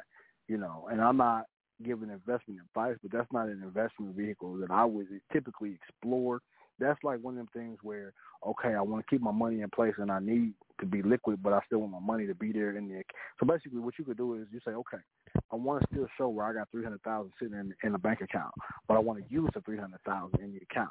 So you borrow against the $300,000, you keep it in the account, and then you use what they gave you to stay liquid. That's how that works. So then let me ask you this, and thank you. So let's say, bam, I go to one financial institution, I establish a CD, I borrow against it, bam. Now I got six, right? Can I take the three and go to another financial institution and borrow against and put it and get another CD and borrow against it at the same time? Or do they look it up? Is it some type of system that says, "No, brother, you just borrowed against $300,000. You can't." No, it's not a system. It's not a system like that. But what happens is then you back at step one. That's like taking $300,000 out of one bank, or borrowing against it, and then you put it in another bank and you borrow against it. But you don't have $600,000 now. You only got $300,000 liquid. I still got the same 600,000. Yeah, but on the books, it looks like it's $600,000 because it's $300,000 in one bank and $300,000 in another. So on the books, it looks like there's still that much money there, but you're not liquid that much money. Okay. So I better damn well have a plan already in place and something in motion where I'm already accumulating enough funds to pay back both loans. Otherwise, I end up, doing myself a disservice. Yeah, there's some good investment vehicles that you could you could start a business and take that money and become a supplier. You could put that money into supplies. Buying and selling, that type of thing. You can become a vendor. You can become a vendor yourself. There's other ways to flip that money. To make it work for you. But just put it in the bank as a CD and then put it in another bank as a CD and borrowing against it. It doesn't essentially make you liquid double that amount. You just on paper double that amount, but you only liquid the same amount. Copy that. That makes sense, man. But, man. I an apology as well, man. You're all right. CDs is good vehicles, though. You know, if they're good vehicles, if you want to borrow against your money without depleting your funds, just better have a good plan on how you gonna pay this shit back. Yeah, you better have a damn good plan, man. You better have a damn good plan. You know? Yeah. Okay. Yeah. Exactly. I mean, I was always told that if you lose money, you don't lose anything. If you lose time, then you've lost something. If you lose life, you've lost something. Money is a tangible thing. We can always get that back, but you can't get back time. You can't get back life. Yeah. So, no, so just not at all. Be stringent with with your time in terms of how you invest your money. You know, if you lose $300,000, trust me, it's billionaires that lost way more than that. But the beauty is that money can always be regained. But you just make sure that you invest it properly. Then there's a lot of people I know people who invest their money in day trading and stocks and stuff like that. So I mean, there's so many places you can put your money, bro. Yep. Yeah. Because Mark Cuban just lost a big old bankroll by 6 to 8 weeks ago. Now, yeah. Listen, remember I mentioned this early on when we first started talking. There's the bank keeps credit ratings based on how much you have in an account. So if you got 70,999 to $99,999 in an account, that's what they call a high five bank rating. So your bank rating is based on how much you keep in the account and then the activity in that account over a 3-month period. Okay. Yeah, that was my next question. Okay. You just answered it too. Yeah, man, that's dope. That's yeah, bro. So that's why it's counsel right there. It's worth exploring though. You know what I mean? Like I said, build the business.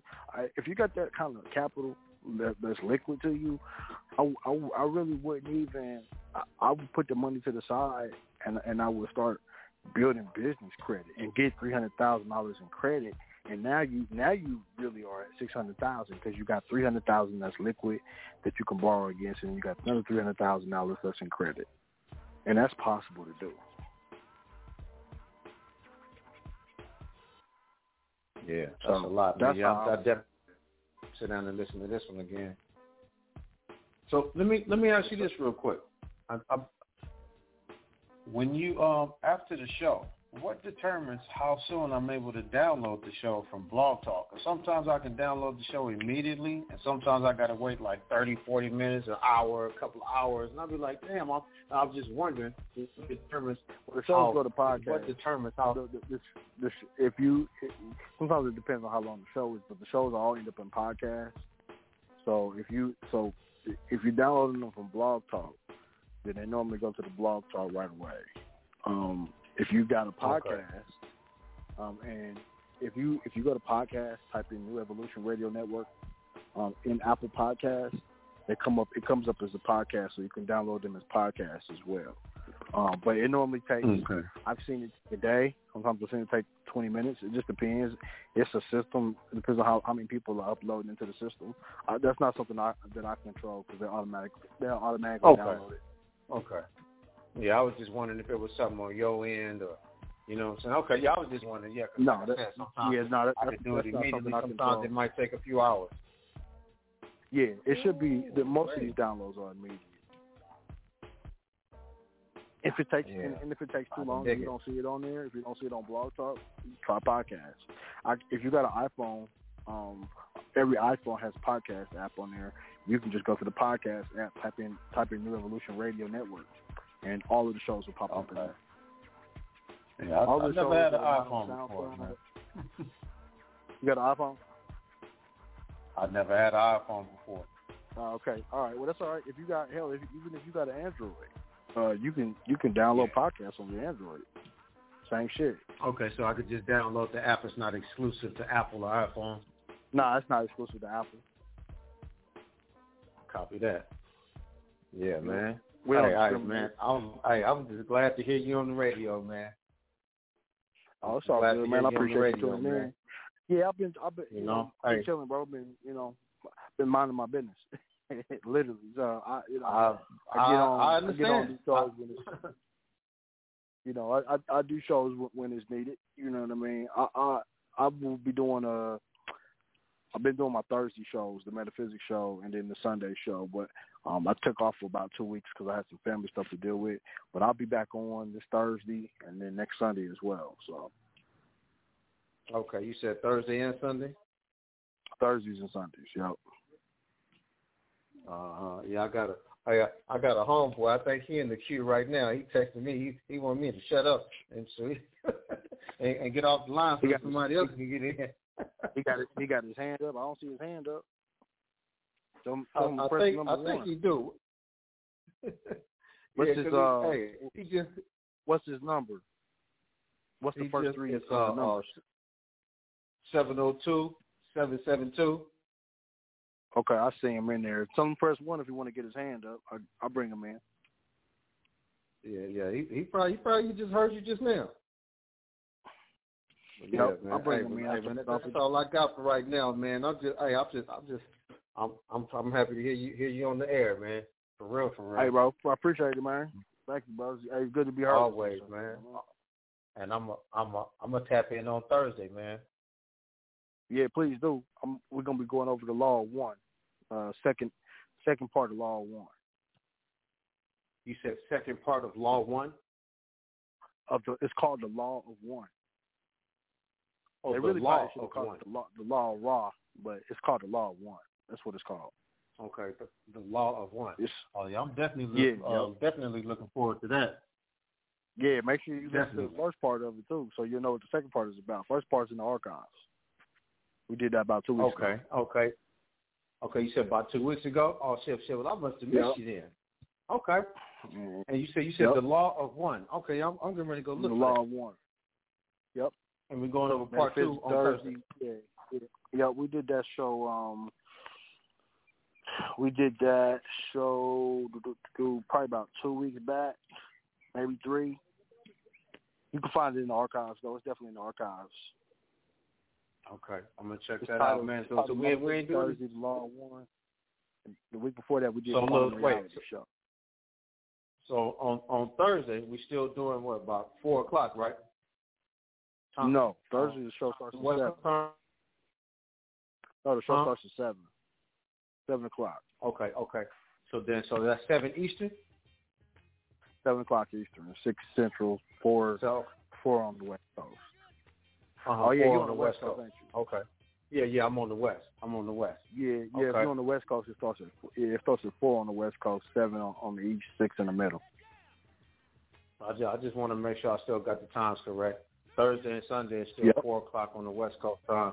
Okay, and no more morning shows, like Monday morning, Friday morning, right?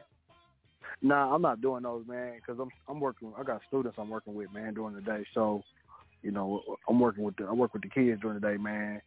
You know, so I don't really got time to be on the radio in the morning like that. So when I'm working with the kids, man, that comes first, bro. That's right, man. The kids take precedence over a whole lot of other shit we got going on. So I understand, brother. Yeah, I understand. But I do the evening shows, man. I try to, the thing is, to stand on the radio it's a full-time job, man, being on the radio, dog. So I try to keep up with the radio shows, man, to make sure that, I'm consistent with the information because it's information that we need, But the funny thing is I'm teaching this information to kids, too, So this information is good for kids and adults. Yeah, man, literally, bro. Kids need to know how to build businesses, too. So I'll be teaching them how to build their business. Yeah, this information is good for anybody that's able to comprehend it. Yes, man. Listen, anybody that can comprehend it. Exactly. Did my boy put his hand up yet? Yeah, he got his hand up. Yep, I'm gonna holler at him now. Okay, go get with it. He's gonna cuss me out, man, if you don't get to him. Yes, sir. All right, peace to the God. Peace to the God. Let's go to 702-772. What's up, brother? What's good, man? Yeah, I didn't want to interrupt the conversation. I just wanted to make sure I could get in there and holler at you. Yes, sir. So, So right now, man, I'm trying. Well, it's a lot of things I'm trying to do, but basically with the credit. So I got the third-party debt collector letters, and so as I'm building credit, I got some people that know how to do the CPNs, and you can buy trade lines from them. So what I'm trying to think, do you go with the debt collector letters first and clean it up and then build positive, or can I do it at the same time? Like throw a trade line or something on there, a prepaid card. Or... Okay. Yeah. So remember that the debt collector letters is if you're cleaning your personal credit up, and you got like let's say somebody pulls your credit without your permission, that's a debt collector issue. Right? Okay. And if you're cleaning your, like, I'll give you an example. Let's say your credit report, your personal credit report, you got three debt collectors on there, right? And you want to use your personal credit as a guarantor for your business. Then you can use the personal credit with no problem, but you might want to be cleaning the credit at the same time. So you can clean the credit at the same time. If you got a CPN number, and on the CPN number. Because CPNs or EINs, they kind of work the same way, right? You essentially, you can build credit, you fuck the credit up, it reports to the credit, right? So you can clean the credit and build it at the same time. What I would suggest that you do is that, and I had a partner that he cleaned everything up credit to the point where it wasn't nothing on his credit report. Okay, so if you get to that point where there's nothing on the credit, then it just doesn't really do you any good to have everything cleaned off if you don't got no credit. Because like having nothing on the credit report is like having no credit. Yeah, it's like having nothing on it. So, you just want to be mindful about the aspect of debt collection versus credit building. Because if somebody is on your credit report. You can sue them. You can sue debt collectors. You can make money off of that. Yep.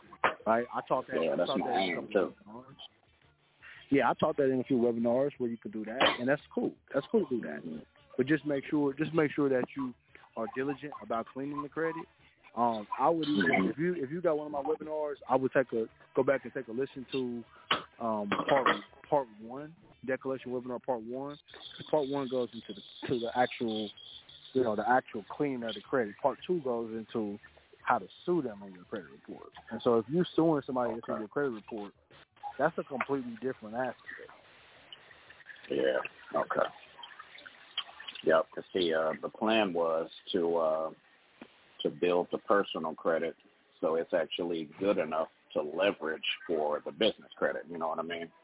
And then as it's getting better and better, time and time, I probably won't even need it no more. Just a little bit. Yeah, right. And if you follow the steps, I don't know how much of the show you are, but if you follow the steps that I gave out tonight, you can build the business credit up to where you won't need a guarantor, and you can leave the social or the CPN alone, and you could just build with the EIN or the DUNS number.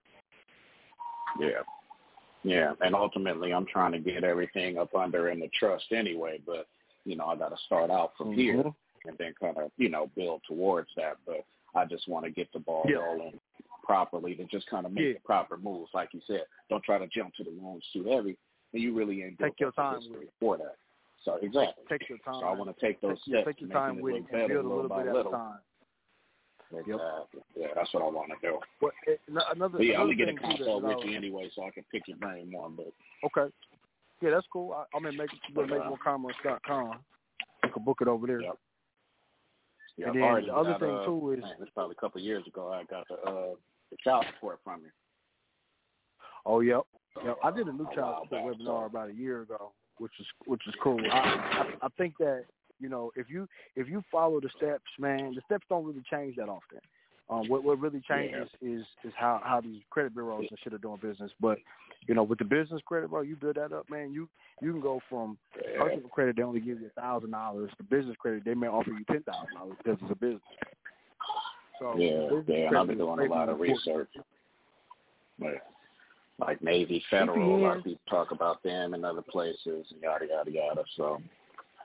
Yeah, I mean, and that's cool, but just keep in mind, bro, CPN numbers are cool, right? Just like any other EIN or social, that's cool. But ultimately, when you start talk about business credit, that shit at a certain point just becomes a gift store. It just becomes, okay, well, if you don't have enough business credit, let's look at the other credit. But, man, you get to a point where your business credit is so good, bro, it speaks for itself. You don't need, you won't need a CPA.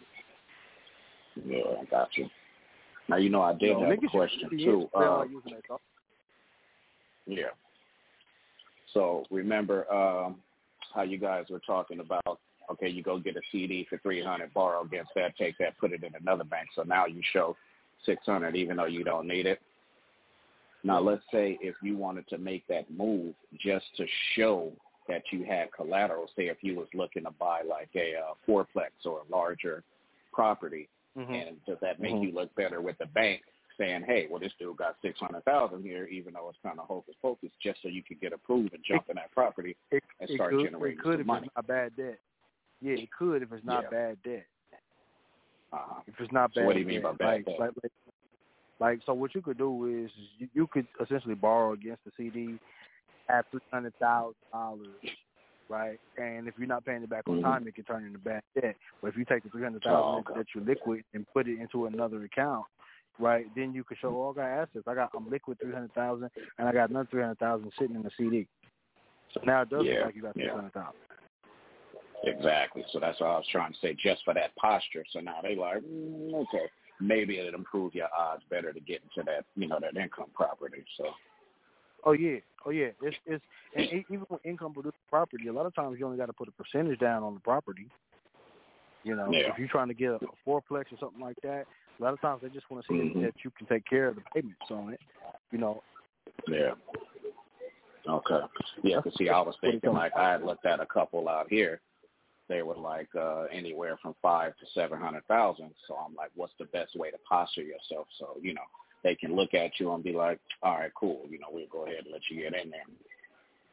Yeah, I think that if you do it the right way, you know, that's an asset. Having that much money in a CD is considered an asset. Borrow against the asset, take that money, put that money into a business account.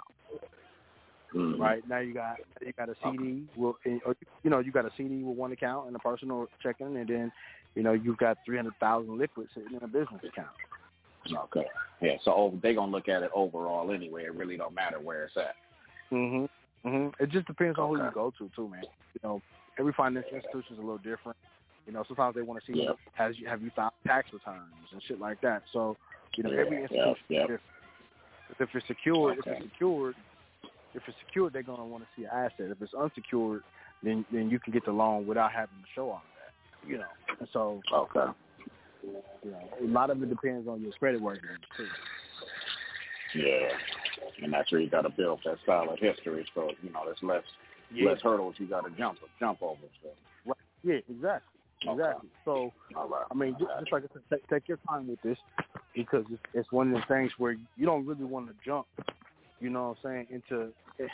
You don't want to jump into that real estate game if you haven't fully explored all your, because you could do a real estate investment trust, right? And you can use the trust and take the $300,000, and you can do bonds off of it. You know, you can get your money back in gold. Wow. You can even do a gold CD, silver CD. What? All right. They got shit out there. They even got it where you can buy. They've got it where you can buy crypto back in gold now. Nice. Yeah. So it just start getting to that lawful money. Yeah, as long as you're doing the proper thing with the funds, once you get them, you can really take that 10x. Take it right on up. Okay. Yeah. No. Okay. All right, man. Well, that's it for me. I'm gonna be with you Thursday anyway, but try and jot down some notes and get a little more organized. So when I talk to you again, man, we can come up with a plan. Okay. Next weekend I'll probably do part 2 to this information Sunday. Because I missed the first part of this, so I gotta download this anyway. Yeah. Yeah, I reserved Thursday for the metaphysical information, but Sunday next Sunday, we're going to definitely dive into more of this information. I'll have more stuff to present to y'all. So, if you need to get with me in between time, bro, you know, we set up a console, get with me there, too. Yep. All right, bro. Good looking out, man. Hey, peace, bro. Appreciate you calling. All right, that's what's up. All right, so we're up out of here, man. I know me, I ain't going to stay around too long. Get in, get out. So say peace to the gods. Hope y'all have a great week. MakeMoreCommerce.com. If you want to get with me, set up a consult. I'm always available. All right, so peace to the gods, man. Stand on your square. Have a great week. Peace. Get in deep. In order for me to get down, I got to get in.